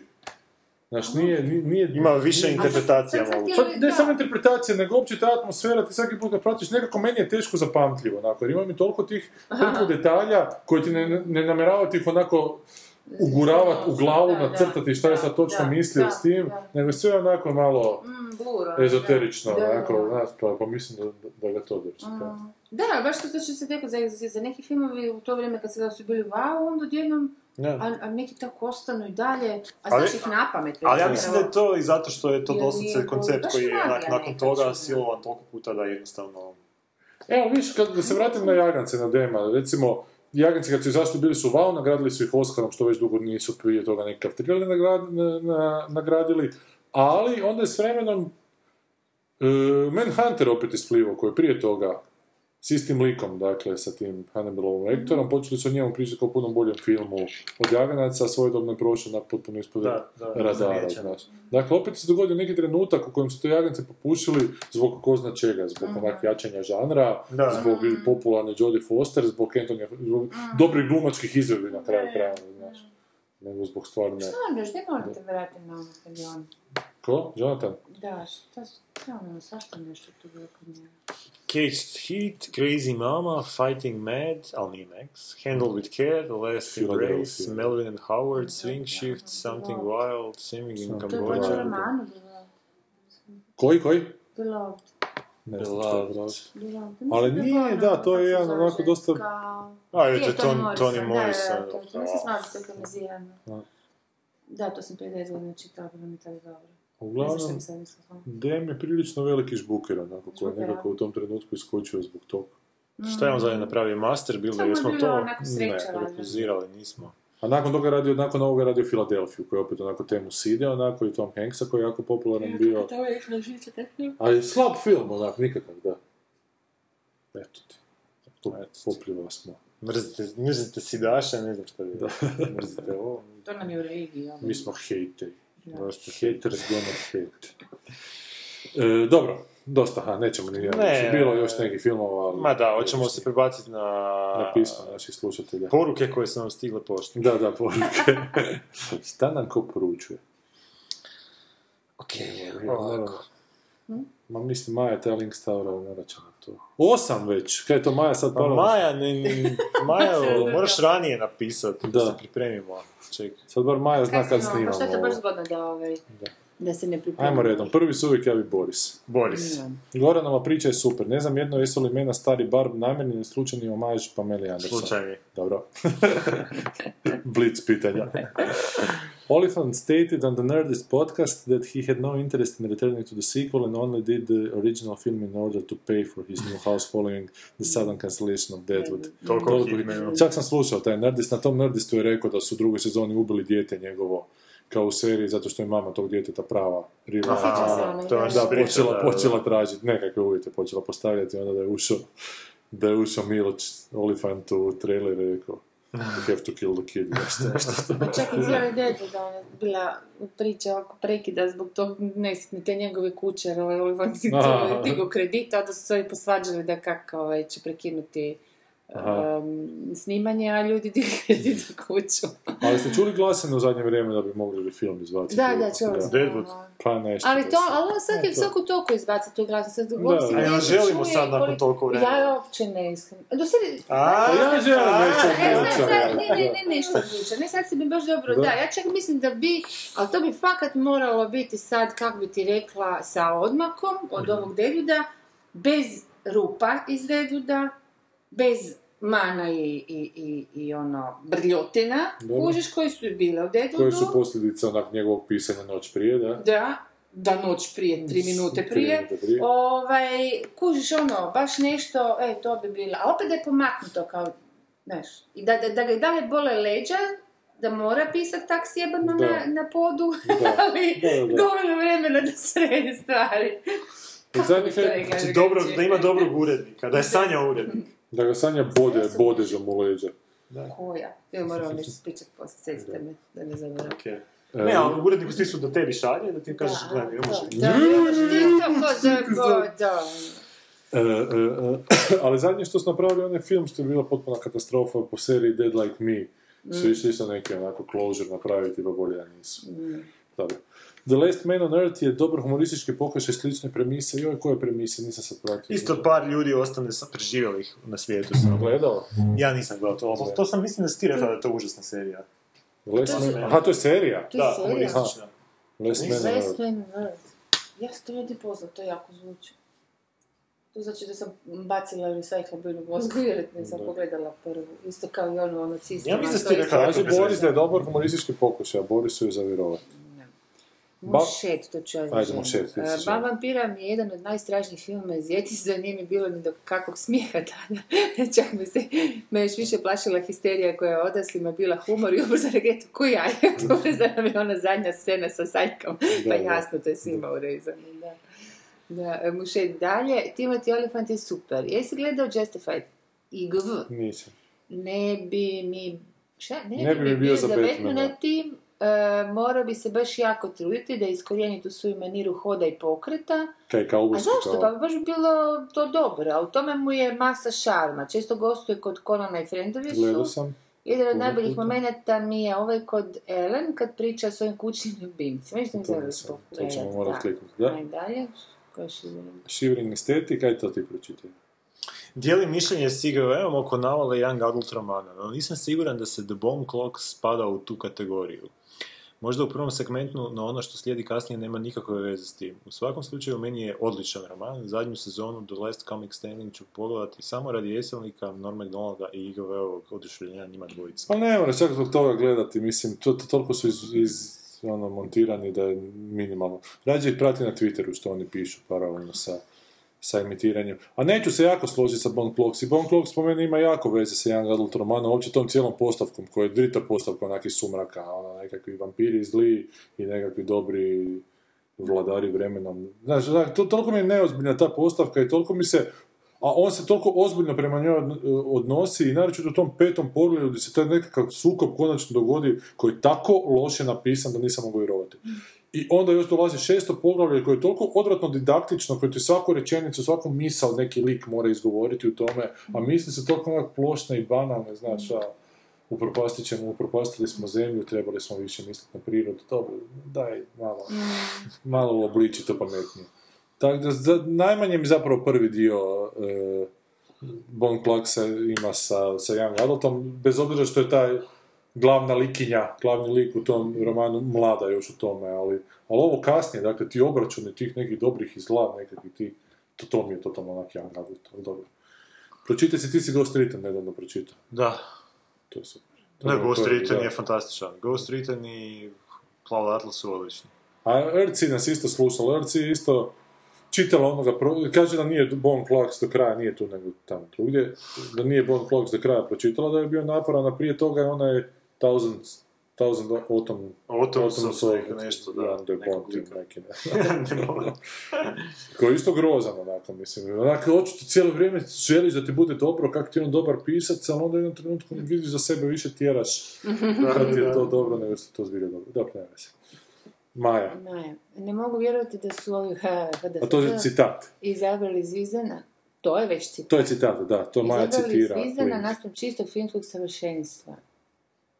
157 minuta, znate čega? Čistog filmskog savršenstva. A to je sad već... To je čisto. Tek je sad citat u završenju. Aha, da, točno, prosto. 157 minuta, znate čega? Čistog filmskog savršenstva, pa bilo je više... Pa bilo je više jebano vrijeme, nisam mogla vjerovati vlastitim očima, šta je ovo, vrte mi se sliči sa savršenstvom, glazba para dušu. A tuže ljudske sudbine mi se otpetljavaju pred očima i bodu u srcu. Fakat, to zbilja... Da vidite, čovjek koji je u stanju napisati ovakvu rečenicu, to je čovjek kojim će se sviđati film i onaj... Pa dobro, to je okej u stvari, da. Da, to je svakom svoje. Isprava me nije zanimao, nijedan od ta dva filma... Kaže Maja. A da, sorry, kaže Maja, ali mislim da ću ih na kraju oba pogledati. Pogledaj. I kaže Maja, ja sam... Tek se raspoštoljiti. Baš me zanimam što će Maja reći. Pokušala gledati Unbreakable Kimmy Schmidt, ali odustala sam nakon 3 epizode. Znaš šta je, ne znam šta je. Goran nam je otišao u sanitarni čvor, nije mogu izdržati još minutu. A šta je? Kaj? Šta si pitao sad? Ne, kažem da nije mogu izdržati još minutu. Gorane, mi ćemo završiti bez tebe, mislim. Šta ti? Ledniča, konstantno. Drži, tu si ga s tom bazgom napojila. Sa Maroška Češnjakom. Viš kak sam jako pomoćnik kreativne, naučio cijeli dan ne pišat onako. I ona me to na bubrege udari. Joj, užas, a što ne imaš dresuru, a? E, ali to ti fakat vani treniraju, ima neke tehnike da onako, da kad si na setu, nema 12 sati da i kuda odeš, jer možda baš teti trenutak sljedeći. Ključa. Moramo te na set odmah malo da te treniramo. Što tako obično viš sve kad tebi padne napad. E, nešto što stavila u bazgu, ali ima još jedan komentar od Maje koji niste komentirali. Koji? Pa za prethodnu epizodu. Joj, daj da vidim. Ko je sad propustio? Ko je sad propustio? Kad si ti administrator ovoga, stvarno ste rano počeli s 4. sezonom. Meni nova godina i novo sve počinje u rujnu, tako da tek sad imam osjećaj da ste ušli u novu sezonu. Sviđa mi se ideja o izvedbeniku. Čini mi se da portal Tatar.hr pomalo nastoji ići u smjeru koji si naznačio. Prije nisam previše niti pratila tu vašu profesiju, ni razmišljala o njoj. Sad sam se, odkad slušam repulzije, totalno navukla. Samo me te insajderske priče baš zanimaju. Sjećam se da si o takvim novinama već priča, spomenuo si tada bi urednici mogli recimo biti one koji su uređivali propalo 21. stoljeće, ali urednice tamo je bilo, to sam rekao, ne znam što mi bi. I Gordan Karabogdan je napisao District 9 Srčeko. Misterija. Možda nek nam Gordan objasni. Možda sam spomenuli District 9 u jednom trenutku. Da, Gordan i Karabogdane, ne znam zašto stoji. Ne znam. Novo ime u našem malom univerzumu. Da. Porno glumac ili šta. A možda da se vam prije, iTunes sam prije slušao, pa je sad prilično sam SoundCloud. Inače, ako imate problem sa downloadanjem sa iTunesa, imat ćete te probleme i nadalje, jer ćete morati svaki tjedan ponovno se subscribe-ati. To sam imao problem sa profesorom Blestofom. Je li prestalo u jednom trenutku? Ili? Ne, da, prestalo je zato što je profesor Blestov gotov. Nema mi više podcasta koji sam slušao. A zašto? Zato što su prvi opterećeni obavezama i ne stignu više na tjednoj bazi raditi, pa su rekli da neće više. I sad imam jedan podcast manje, ali dobro, sad ih i tak ne stižem. Ali zato Dolop ga dere jebote. Dolop je sve bolji i bolji. Znači to kao do Australiju, pa pređivom publikom. Da, to sam vidio. Dolop stvarno počinje biti, ono... Da, baš, ne znam kako stoje vani, ali jeben je podcast. Te pričice koje one nađu iz američke povijesti i ta interpretacija njihova toga je odlična baš. E, a da pitamo ljude da nam preporuče koji film da skupa pogledamo. Kaj u kinu? Da, viš nije loše. Kako znaju kad... Pa imaju istu kuglu koji mi. Pa mi radimo totalno suprotno, kako ćemo one temni toga? Znači, ih mi preporučujemo da ne gledaju, preporučujemo da gledamo. Pa neka oni preporučuju... Šta da repulziramo? Pa repulziramo sanje, ovo je 113. epizoda, ti još nisi koncept uspjela pohvatati. Repulziramo naprijed sanja, na temelju trailera, propaganda materijala i znanja o opusu autora. Da, ćemo se reputati na 113. epizoda. Dobro, to je to, ne znam koji ćemo glas, mogu bi nešto. Mogu bi pustiti. Mogli bi zapjevati jednu, a? Mogli bi, a ti si danas nešto pjevala. Da, ajmo opet. Kaj, čuli ste me izuz? Ajmo opet. Zvučala se kone mance, evo te. Znaš mance, da? Ne. A vi sad ćeš znat. Sad ćeš znat i neko nam je dao neki link na Manceta, mislim da Ana, pa ćemo s tim linkom od Manceta završiti, pa ćeš čuti kako si zvučala danas kad si ispjevati ove rečenice. Ok, čujemo se za tjedan dana, to jest vi nas čujete, mi vas ne. Da, kada će konačno to obrnuti? I bok. I sad ću ja stisnuti crveni gumb. Puno me pitaš, puno znam.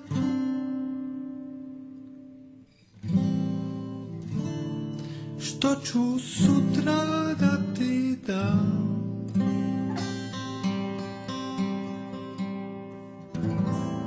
Puno me pitaš, puno znam.